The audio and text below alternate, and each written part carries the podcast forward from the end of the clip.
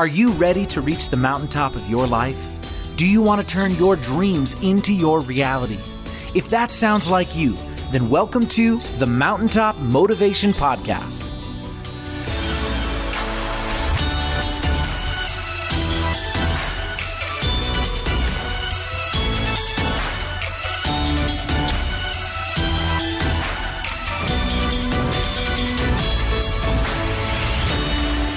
What's going on, everyone? Welcome back to the Mountaintop Motivation Podcast. I am here today with Jake Kelfer. Jake Squared coming at you today. Jake and Jake, welcome everyone. This is the Jake and Jake show. Uh, Jake Kelfer, tell me about yourself. Dude, let's go, baby. Jake and Jake. Come on now.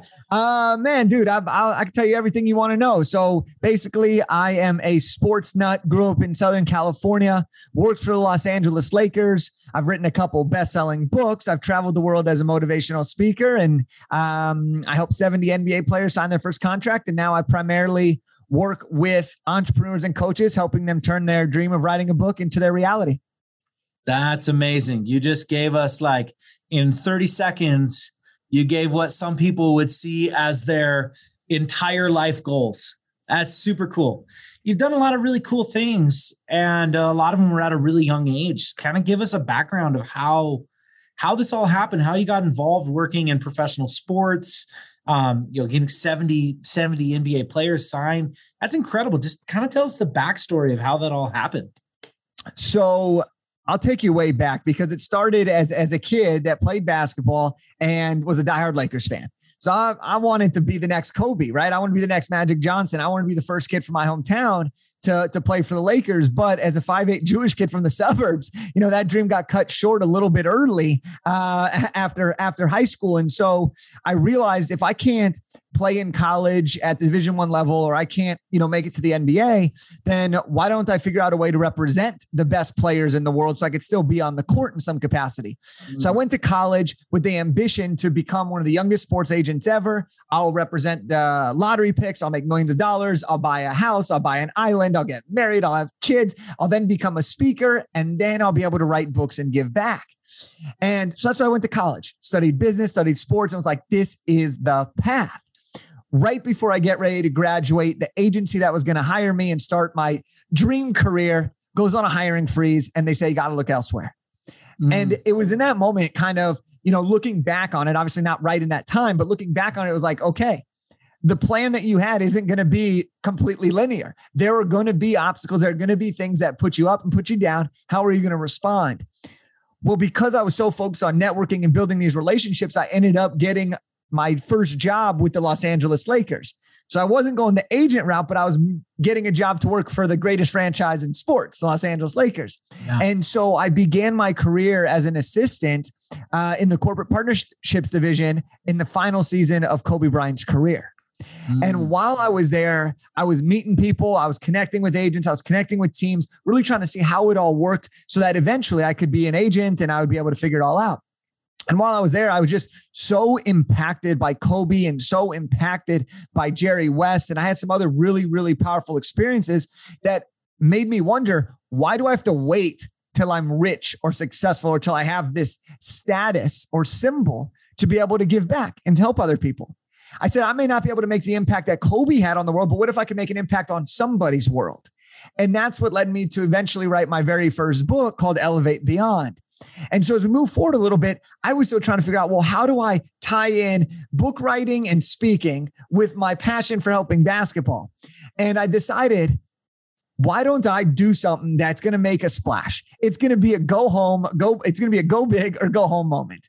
And that's when I decided to create the professional basketball combine, which was my way at 24 years old of saying, you know what? I'm going to really see if I can make a splash in the game of basketball. And if I can, we're going to do some incredible things. And if I don't, well, I can always try something else, or I could double down on speaking or write more books. Well, it just so happened that this combine ended up being a massive success. And we were able to get over half the NBA teams there. We were able to get top national media. We were able to get great players. And most importantly, we were able to turn their dreams, these athletes' dreams of playing pro ball, into their reality which was my whole goal of being an agent is to give people an opportunity to change their lives. And so that's how I really got started in the basketball space and how I kind of made some adjustments to live this go big or go home mentality, uh, knowing that life isn't always going to go according to the the plan we we put in front of ourselves. Mm, that's absolutely amazing. You you did something at the age of 24, putting that on, putting that together. I, I want to know what is it that gave you that courage to say, I'm gonna be the one to do this? Where not only so many 24 year olds, but so many 34 year olds and 44 year olds feel like, who am I? And you went out there and created this thing, invited other all these teams, you you invited all these players and created something really amazing what what was it inside of you that that uh, I guess kind of gave you permission to do it?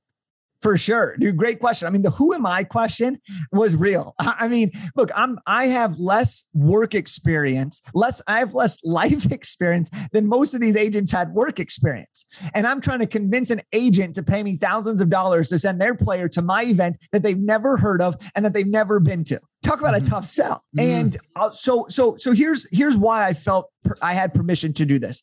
Was on one hand, I am very blessed to have two parents that really love me and support me. And because of the way I was brought up, it wasn't a matter of do I succeed at what level? It's a matter of did I try and give my best effort? And so mm. to have their support and knowing that no matter what the result was, they would always love me, that's a big permission granter. The second yes. component is I'm one of those people that intrinsically you can't stop me, right? Like I just believe that we can have it all. And so I was like, I'm going to do this. And if it succeeds, we're going to have a ton of fun and open some big doors quickly. And if it doesn't succeed, well, guess what? I found one way that isn't going to get me to where I want to go, just means I got to find another way. And I think for me, overall, when it comes to not just the individual mindset around that event, but the long term mindset of what kind of life do I really want to live? I knew that no matter what I did at 24 was all going to be part of getting to my bigger plan, which is to have freedom to do what I want, when I want, with who I want. And that mm. was just the first stop along the journey of creating something really magical and special for a lot of other people. That is so amazing. I mean, that, that's such a great thing. You you unpacked a lot of important things. One of them being, you know, that issue of feeling loved, that issue of feeling like you're important, like you matter, it's an issue that so many people deal with. And I also think that a lot of people just don't even think about it. They don't think about it as as an issue, but so much of what we do or don't do, our fears, our um, just inactions have to do with that very feeling of am i enough? Am i worthy? Am i enough? And and what you're saying is that that you were parented in such a way that that that was never an issue for you. What do you think that your parents did that was unique um, compared to someone who maybe didn't have that experience? Well I, I think that the biggest thing for me growing up with with my parents was it wasn't jake you need to get a's it was jake you need to give your best effort I never got in trouble for my grades. I got in trouble if I didn't put the effort that my parents knew I was capable of giving. And I think that sometimes in life, the game, the scorecard isn't judged by the grades you get or the bank account you have. Your scorecard is created by the amount of lives you impact and the legacy you can leave. And so for me, I had to really decide early on am I going to go for just the accolade or am I going to go for the experience of life? And this is the hardest thing that I've ever had to go through because I'm a type A overachiever, ambitious type of person that wants to check something off the list. But as I've gone through and checked things off, the things that have been the most meaningful are the experiences I've created along the way to check in off the box. And so for me, I think that, and I, and I think this is something that we can all think about in our own lives is are we just focusing on the outcome or are we focusing on the process to achieving that outcome? And when we can do that, we can stop focusing on did the box get checked, but focus on the experience along the way to the box being checked. And that is where the fun happens. Mm. What kind of lessons did you did you learn while putting together this event, putting putting this all together? What are some of those lessons that you pulled out and are able to use in other areas of your life? Oh the power of rejection is one of the best things that i learned you know as mm. as a speaker it was valuable as a as a combine director it's valuable as a coach instructor as an entrepreneur it's so valuable because i'm negotiating with some of these agents and they're telling me They're saying, Jake, this is never going to work. You shouldn't even bother trying this. Jake, just go intern at an agency and start your career that way. Jake, we're never going to send players to your event. People would hang up on me immediately. And it really taught me that when people say no, we often think take it personally. When someone says no, it is not a reflection of who you are as a human being. It is just purely a reflection on how they perceive what you are offering. And that was something that I really had to do because I took those rejections personally. I said, mm. they don't want me. And that led to wrong thoughts. That led to spiraling negative emotions. That led to me not believing in myself that I was worthy enough to create this event. And so that lesson that I really learned from there is this idea that when someone tells you no, it can mean next one. It can mean new opportunity. It can mean not yet. There are so many benefits that come from when someone says no, when we choose to look at it as a reframe rather than to choose it as a rejection of ourselves as a human. And I think that that's something so, so, so powerful that has played a big role in my life as I continue to try and create bigger things and surround myself with um, bigger opportunities. Mm. What a cool thing. And when you put that on, when you when you actually created that event, um, what were some of the challenges that you faced, like logistically? Because I'm looking at this as like this is a huge deal, and yeah, you're dealing with rejection and stuff, but also you're looking at buildings and you're looking at you know there's all this kind of stuff. Tell us about some of that.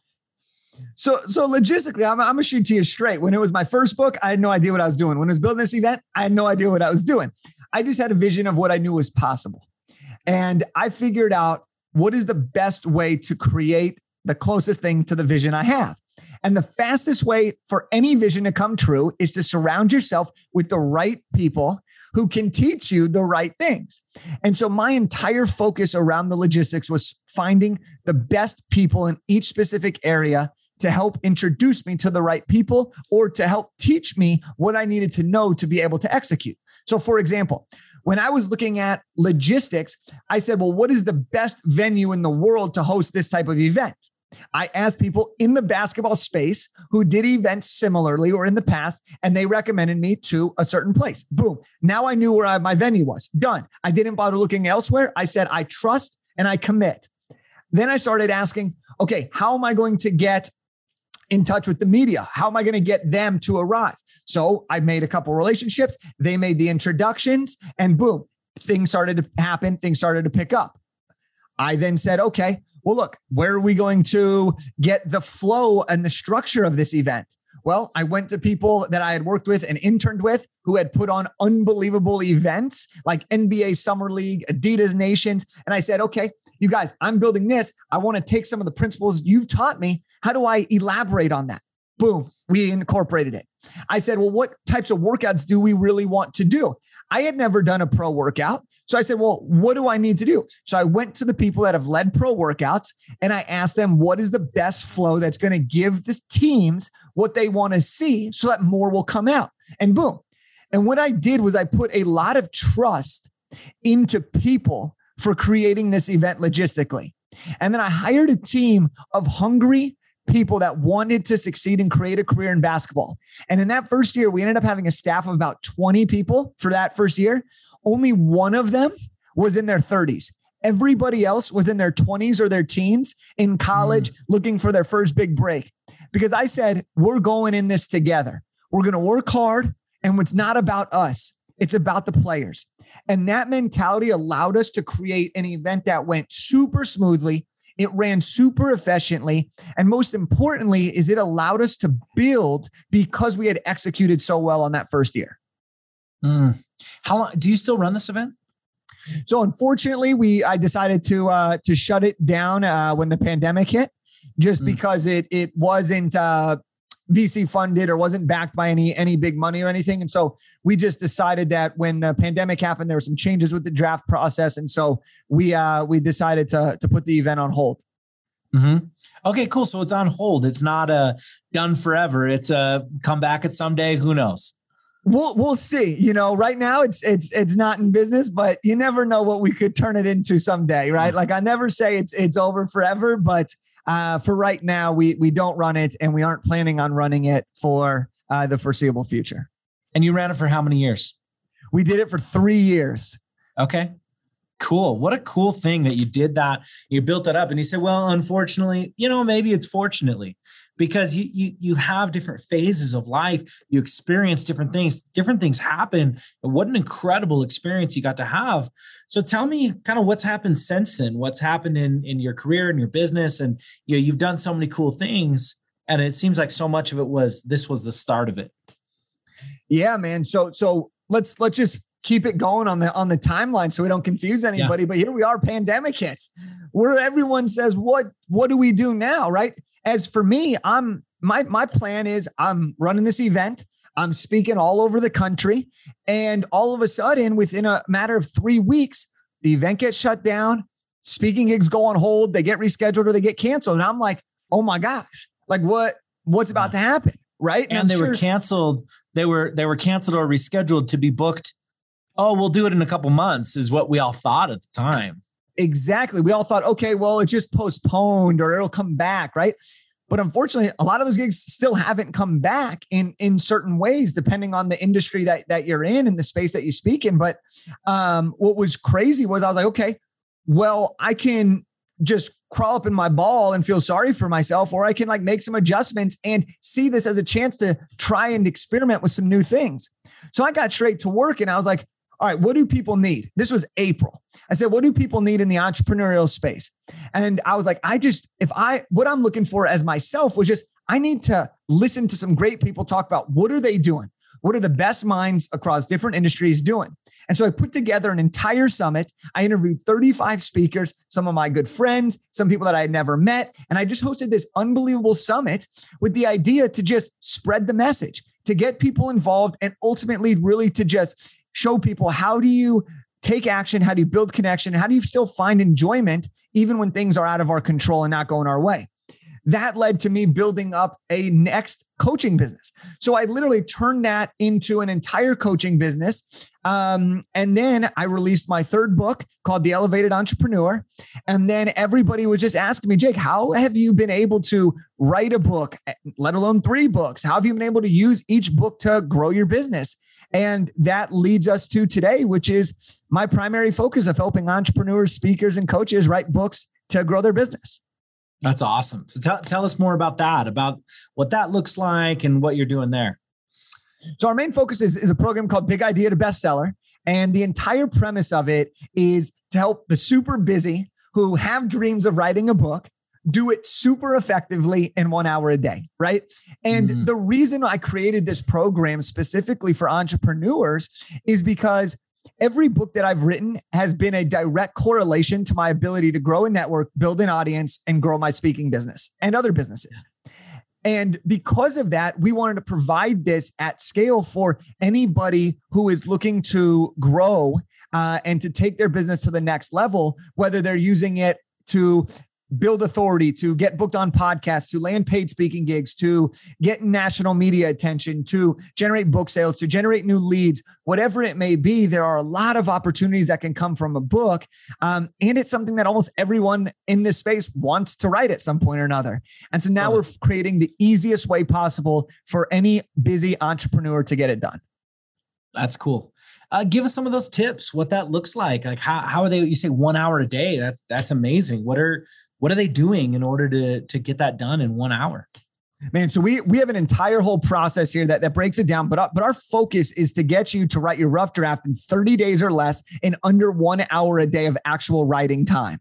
And so the way we really focus on doing that is we have a really cool let's get started phase where we help people really break down their intention, their why now, their their book audience, their purpose and then we dive into what we call the Avengers process to outlining your book. So by the time you actually get to writing your book, you have all the content dialed in, you have all your stories, you have everything you need to make the book super smooth. And then when it comes to actually writing the book, because this is where everyone gets stuck, right? Everyone has journals and journals of different ideas, different outlines that they've kind of had all, all up to this point. They're like, I want to write a book, but then it never ends up happening. And so now we get to this point where it's like, okay, what do we do to actually complete this draft? Well, the first thing I'm going to share here is that we call it the doggy draft. Okay. We call it the doggy draft because it is rough. Okay. It is rough. All right. Yeah. we play off all the, the, the funny puns. We play off all that because we want you to remember it. But the point here, and the reason we call it the doggy draft is because when you write your first draft of the book, you don't have to create the greatest masterpiece of all time. You have to create a document that solves a problem by sharing your knowledge. And when you do that and you start to take the pressure off of you from creating this magical book into focusing on who you really can help, that's when you can start making tons of progress. The second thing is we create a super clear writing time breakdown. And this allows everybody, even the busiest people, to see exactly how long each chapter can take based on the outline we've created. This allows you to plan based on your schedule and it allows you to stay accountable, which is a critical component of writing a book. So we have all these different tips and tricks, and there's so many more. But ultimately, it comes down to do you have the right intention? Have you created an idea and validated that idea? And do you have the right process to be able to execute efficiently? If you have those things, you're going to be able to execute a high quality book faster than you ever thought possible. Mm. What do you think it is that holds people back from writing them? There's so many people who want to write books, but a lot of people just it just stays on their bucket list. What do you think that Time? is that holds them back? Time is one of the biggest things that holds people back because traditionally we think when we think, and when I thought of writing my first book, I thought I was going to have to lock myself in a cabin in the woods for six six months. I was going to grow a grizzly beard, and then I would have to go do all the promotion, right? And and that wasn't realistic for me as someone who was creating an entrepreneurial world who was creating multiple businesses. And so i was like how am i supposed to how am i supposed to do that? So i think time is one of the biggest things that hold people back. And then i think another really big thing that holds people back is the idea of who am i to write a book? Hmm. why would anybody read my book when there's so many other people that have written books on this topic or that talk uh, teach about what I ta- teach and talk about. And my answer to that for everyone that thinks that because this is a feeling that almost every author has when they're writing their first book is to remember that look, you're probably already getting paid to teach people in a different delivery method. So you've already validated what you know and your experience. So people are already paying you for this knowledge. They're going to want your book. But even more importantly than that is you have to realize that if you have a message to share, it is your responsibility to give it to the world because there is somebody out there right now who's waiting for you to say it in your voice, in the style that you teach it to change their life. And that mm. one of the most powerful things we can recognize in ourselves as entrepreneurs is that we have a message and it's our responsibility and our duty to share it with people who need it. I think that's that's the best uh, that's the best answer about imposter syndrome right there is that it it can't be about us. It has to be about them. And i just think that the more that we focus on us the more that we focus on making it me centric the the more self-conscious i'm going to be. And i even like to just cut like break down that word self-conscious that phrase. With so how do you stop being self-conscious? Well let's start being other conscious. Let's start fo- like just by the the word being self-conscious it means i'm thinking about me more than i'm thinking about others. And instead of thinking about like well what's so and so going to think when they read this or or what are they going to are they going to judge me? Are they going to whatever? Just even asking that question tells me that we're thinking about me instead of thinking about what are they going to get out of it. I rarely hear people say i'm afraid to go and speak because I don't think people are going to get enough value out of it, or I don't think people are going to get enough value out of this book. They're usually saying they're going to judge me, they're going to make fun of me, they're going to say like it's it's always about us. Like no one's ever saying, "Well, I'm afraid they're not going to get enough out of it." It's all internal focused. A hundred percent. I mean, I, I remember, I, I, vividly remember I was writing my first book and I asked my dad, I said, Dad, what if nobody reads this book? Like, what if it completely flops and you and mom were my only buyers? And and he looks at me and he and he and he shares a very important lesson that I've I've I've taken with me ever since. And he and he says, I don't know if five million people are going to read this book or five people are going to read this book, but I can promise you that great and unexpected things are going to happen when you put this out and deliver value to the world. And I think that that's so true is that when we take the focus off of what are people going to think about us and we put it towards how is this going to impact others, you're going to start to find that the pressure you put on yourself is free. And you're going to be able to start seeing, like, oh my gosh, like publishing this book is for them, right? Crossing it off your checklist is for you, but writing it is for them. And that's really, really powerful. And so I love the way you kind of take self conscious and make it other conscious because it is true. I think anything in life that we do, whether it's a book, whether it's speaking, whether it's just relationship building, is when we take it, the focus off of us and we focus on other people, we win. We is greater than me right? Dale Carnegie says it the best. You can make more friends in two months by being interested in others than you can in two years by trying to get people interested in you. It's the name of the game. Yeah. So I'm guessing you read How to Win Friends and Influence People as you brought brought that up. That was the first like self-help personal development book that I read shortly followed by one of my favorite books ever called Training Camp by Jon Gordon. Mm, I haven't read that one, but looking at at uh, how to win friends and influence people, I, I think that that book, honestly, like everything you need about connecting with other people is right there in the book. And when it comes to it, I personally, and I, would love to hear your thoughts on this. And and you know, I didn't go over this before we started talking, but really, this podcast is a conversation more than an more than a traditional interview. Totally. I I think about that book a lot and I think about what it really takes to succeed as an entrepreneur. And I think that people make it way too complicated. You know, especially in our our era of internet entrepreneurs, coaching, speaking, um, information products, those kind of things. I personally think that all it takes is building relationships with the right people. And building relationships with the right people is not that complicated. In fact, if you're trying to build a relationship not necessarily, I'm not saying you don't have a purpose behind it, but I'm saying that like you know who the right people are. And as long as you're in the room talking to those people or in the Zoom room, whatever it is, but as long as you're in the right rooms talking to people and building relationships with them, the opportunities just come. Like they just they just happen. It's not that complicated.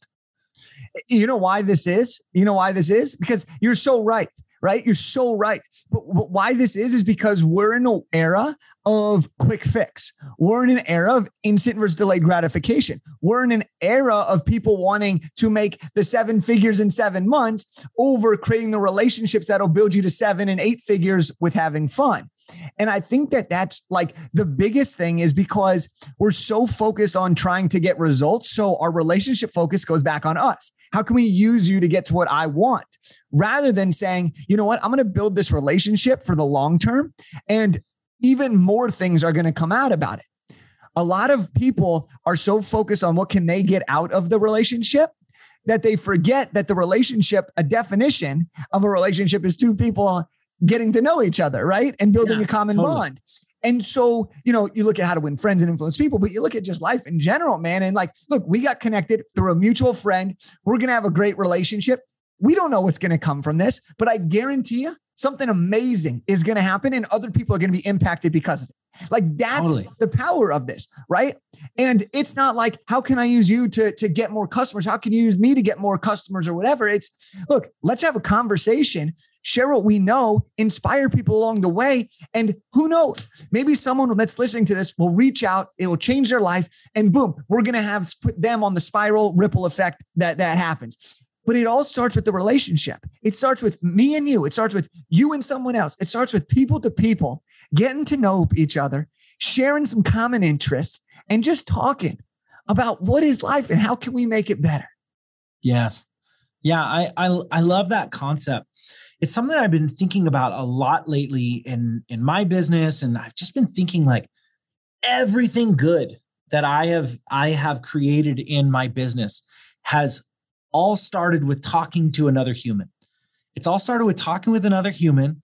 And the less I focused on what is the ROI of that conversation, the more opportunity came from it. Because if you just go, hey, I'm look, we've all known those people that every time you talk to them, it's like, hey, I got another. Th- hey, how about this? Here's another thing. Here's another. Like, you know, I, I sometimes I think about it and I'm like, dude, if you just like chill out and be my friend, we could create some opportunities. But when people are just like, here's an opportunity, here's an opportunity, I'm like, dude, chill out. So I'd love to hear from you. What do you think? Um, what do you think is the right way to do networking? And what do you think are some of the biggest mistakes that people make as they network with other people to try to further their their business and their careers? Uh, I think a big mistake that people make. I love that you bring this up because like my second book was called Elevate Your Network. So like I have 25 mm-hmm. Kelf keys in there that literally break down networking and, and my thought process on process 25 on what? What did you call those? I call them I call them Kelp keys instead well, dude, of chapters. Be, because my that's last name's Kelfer.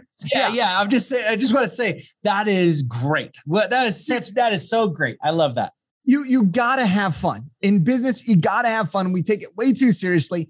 Make some shit up, have a good time, and just let it fly. But but yeah. when it comes to these relationships, man, like when you think about at its core, right? I'm going to reference how to win friends and influence people. He says, then the sound of someone else's name, the sound of your own name is like the sweetest sound in the human language. We love when people know our names, right? Have you ever been in a situation where you meet someone and then you forget their name instantaneously, right? It's yes. because you, honestly, you're just not putting in the effort. But on the flip side, have you ever had someone who does remember your name and then at the end of the conversation or at the end of the event that you're at says, Hey, see you later, Jake? And you're like, Wait, they remember my name? A little effort plays a big role in terms of memorability and recency. And that's a huge factor to have in your relationships. Now, when it comes to making big mistakes, one of the big things is people ask too soon. Okay. And here's what I mean by this there's something I call flip the script. When you're in a relationship and you're wondering if it's appropriate to ask for something or it's appropriate to, to do something next, I want you to think of this example flip the script. So instead, flip the roles of you and that person. And if that person was to ask you for the exact same favor that you were hoping to ask them for, how would you feel about doing it? Would you be ready to do it? Or would you be like, well, this is a little too soon. We need to develop more. If the answer feels good to you, you probably have developed the relationship long enough or deep enough. It's not a matter of time, it's a matter of depth. But if the answer is no, then keep building that relationship before making that ask. Okay. Mm. So that's one way to really navigate through that, that worry of asking for too much rather than giving. Okay. Another big, big, big mistake that people don't do when it comes to networking is they don't invest in the follow up. The mm-hmm. follow up is the greatest thing that ever existed for people that know how to use it effectively. Why? Because the majority of people are willing to read a book, listen to a, a, an inspirational talk, and go reach out to somebody, right? People will make a list of all the people that they think could help their business, and they're going to go and they're going to reach out once, and that's it. They're going to be like, oh, it didn't work. Nobody wants to connect with me. No, people are busy. People have lives. People are having kids. People are getting married. People are on vacation. People's families are, are doing things. And so it's really, really important that you follow up and just be like, hey, I'm sure you're probably busy, but I just want to make sure you got my last email or you got my email on XYZ. And when you follow up with people, there is so much value because it shows that you're really invested and it shows that you're willing to put effort into that relationship. So sometimes what I'll even do when I'm hiring somebody or when I'm when someone wants to like get 15 minutes of my time, sometimes I literally won't respond to the first message and I'll wait 1 week. And if they follow up, they get the time or they get an interview. But if they mm-hmm. don't follow up, I will reply and let them know, "Hey, thanks so much, but it's not the right fit."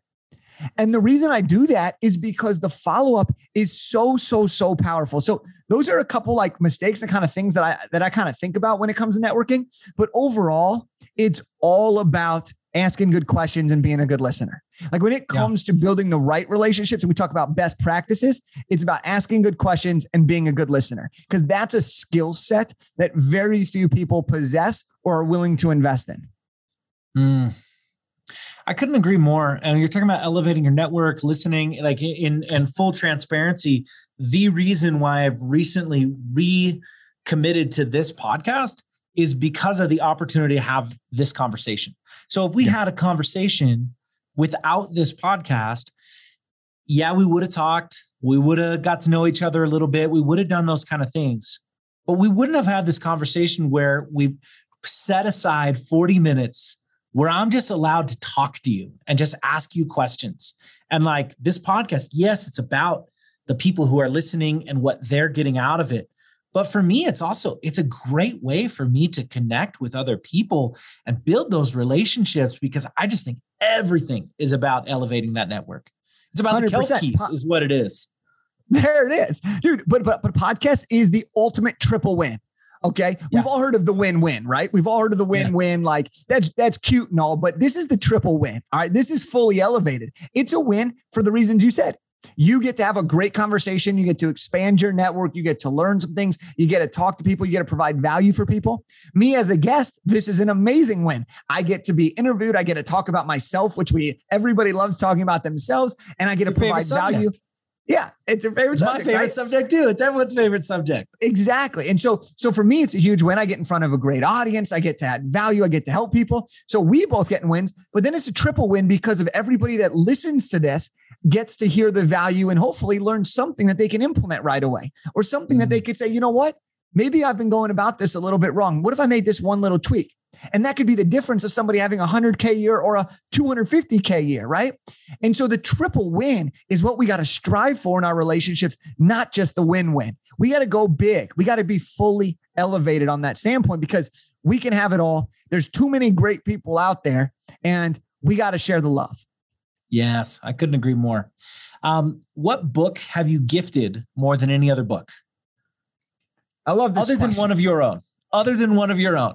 Yeah, yeah, yeah. No, I love this question. I'm not. I wouldn't take the easy answer there. Um, what's the book that I've gifted? I'm trying to think. I know the books that I've bought the most. Um, you could say um, recommended the most as well.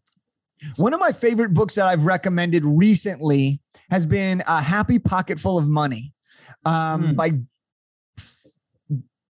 I don't know. I don't know the guy's name. The Gikandi, I think is his last name. Um, but it's it's a very powerful money mindset book. So I've really been recommending that as that's an area where I continue to work on for myself. Um, I've also recommended and gifted Jon Gordon's books a lot. He's one of my favorite authors because he writes a lot of like business fables, which are fictional stories about real world practices. Um, the Go Giver by Bob Burg is also an incredible book. And I'm looking at my shelf over here those are a few that, that I've that, that first really one. That's on. David Cameron Gikandi. There you yeah, go. Yeah, yeah, cool. exactly. Exactly. Yeah. It's it's uh it's all about money mindset and kind of kind of shaping the way we think about it. So it was a different perspective than how I grew up. So I really liked listening or reading that book and listening to the principles inside of it. But I love I love gifting all types of books, but my favorite are probably business fables that have real world practical examples in there because I think that that's a really great way to help people, especially if they're newer to the space or they kind of want a lighter read but still want value from it it's a great, great way for to to connect and to have a shared story that uh, can bridge you closer together. Love it. Finish this sentence. You're, we're talking to new entrepreneurs. If new entrepreneurs would just blank, they would be so much more successful, or things would be so much easier. If they would just, what is it? If they would just take intentional action, build authentic relationships, and enjoy the journey in the pursuit of success. Mm. Boom. Love that. Love that. Say the three again. Take intentional action. What was the second Take one? Take intentional action, build authentic relationships, and enjoy the journey in the pursuit of success. Mm. I think that that enjoyment of the journey is so underrated. It's so underrated. When whenever I talk about the importance of having fun, it's something I talk about a lot, kind of ad, ad nauseum. I talk about this a lot with my clients, and sometimes I see their eyes kind of roll like, okay, just just get to the stuff, get to the real stuff. And I'm like, no, dude, like I gotta tell you, like the truth is, like, I I go to Disneyland more than most grown men should.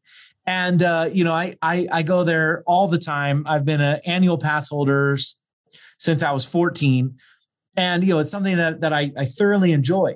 And someone says, so, so why do you go there all the time? What's the purpose? Like, why, why you, is this something you like a lot? And I'm like, yeah, it is something I like. I enjoy it. I, it's something that I have a lot of fun with.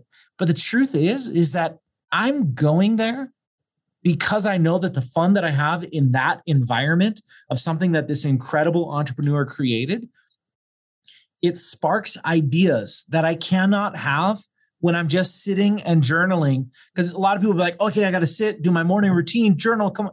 my best ideas come when I'm experiencing something like being at Disneyland for the day, going out to Disney World in Florida, climbing a mountain, going skiing, going on a boat, doing those kind of things. That's when the ideas come. We can't just force creativity. Mountaintop motivation, baby. Mountaintop yes. motivation. But but you're exactly right, dude. This is so so pivotal. But the reason it's underrated is because it's so challenging right? Mm. The reason it's underrated is because having fun when you're in the mud and you're trying to grow a business or start something or try to make money out of thin air when potentially your back's against the rope, it's like, how can I be doing that? I just want the strategy or the things to get me the results. But that's why it's so important, is because when you are only focused in it, you can't get to the end and see how beautiful it is. You need mm. to be able to enjoy it along. And I'm guilty of this at very early stages of my career. And it's something I still work on all the time because I want, give me the stuff, tell me what to do. I'm going to make it happen. Yeah. But by doing that, I miss out on all the great collaborations, all the great opportunities, all the ideas that come from being present, from being in the moment. And my mom, she always used to text me, live in the moment and enjoy the journey. And guess what I used to do? I used to roll my head, roll my eyes. I rolled my eyes. Eventually, I stopped rolling my eyes and I listened. And now I'm able to live in the moment. And when something goes wrong or it doesn't go right, I'm like, okay, I see you. You're testing me. Let's go. Game on. And because of that, then I can move forward with a clear mind rather than, oh my gosh, this is never going to work out. Why even bother? Let me just grind another 12 hours to figure it out. No, everything's going to work out. And if we can have fun along the journey and then we can couple that fun with intentional work, we're going to be dynamite. And so that's a huge lesson I've learned. And I think the way you described it about you going to Disneyland or being on a mountain, like that is magical stuff, right? That is magical stuff. People have the best ideas in the shower too. Why? Because you're giving yourself permission to be, right? We're not human doings. We are human beings and we yeah. need to be, we need to live, we need to have fun.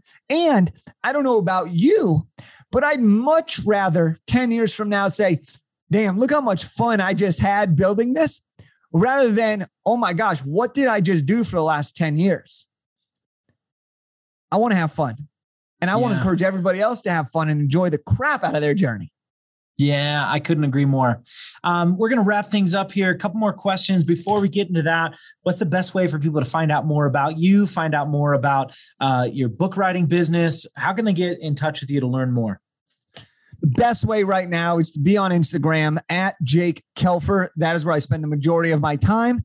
Uh, I have a training, a free training called How to Write and Launch a Best-Selling Book in One Hour a Day. That you can access directly in the link, or you can send me a DM. But Instagram at Jake Kelfer, and I have my website jakekelfer.com as well. But Instagram is the place. Let's chop it up. Let's hang out. Let's get to know each other and uh, have some fun. So they can go to Instagram. You're saying in your bio is the link that will take them there. Yep. Okay. Sounds great. Awesome. A uh, couple last questions. Why do you think every entrepreneur needs a book? How much time we got?